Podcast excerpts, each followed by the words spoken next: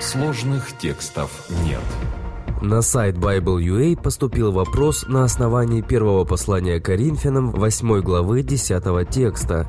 «Ибо если кто-нибудь увидит, что ты, имея знание, сидишь за столом в капище, то совесть его, как немощного, не расположит ли его есть и идоложертвенное?» Не могу понять, как можно применить это место к современной жизни. Если тогда это было мясо или капище, то сейчас для многих это может быть все что угодно – компьютеры, телефоны, интернет и тому подобное, поскольку в разных конфессиях свои взгляды. Отвечает пастор Андрей Бедратый. Первоапостольская церковь была разнородной по национальному признаку. Но главная разделительная линия проходила между христианами из иудеев и христианами из язычников. Христиане из иудеев резко отрицательно относились ко всему, что имело хоть малейшее отношение к идолам.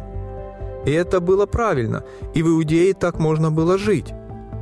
Но многобожие проникло во все сферы языческого мира. Просто невозможно было жить в Римской империи и быть стерильным от идолов – Простое мясо, продаваемое на рынке, могло быть идоложертвенным. И даже христианин, сохраняющий свою чистоту, не был гарантирован от того, что не соприкоснется в какой-либо форме с идолослужением. В такой ситуации христиане из язычников относились к этому таким образом, как описал апостол Павел. Итак, об употреблении в пищу идоложертвенного мы знаем, что идол в мире – ничто, и что нет иного Бога, кроме единого – Первое послание Коринфянам, 8 глава, 4 стих.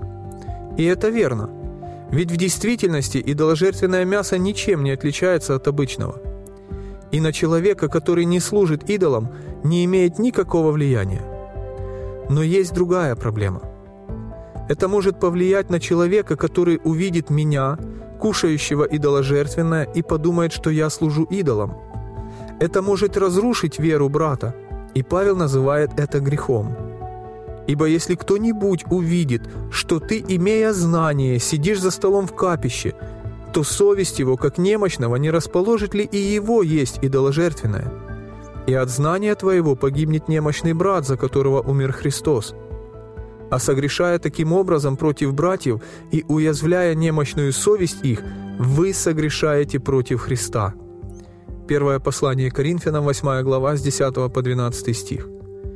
Итак, если ты хранишь себя от идолов и не поклоняешься им, то даже если и попадется тебе такое мясо, это не грех, потому что идолы – это пустота. Но если этим соблазнится твой брат, то это грех против Христа. Как это относится к современной жизни? Меняются детали, но принцип остается всегда.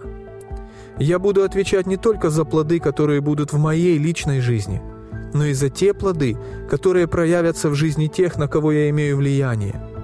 Ввести в соблазн человека такой же грех, как если бы я сам согрешил, а может даже и больший, потому что я покаюсь, а человек может уйти навсегда. Это общий принцип, который применим во всех сферах современной жизни –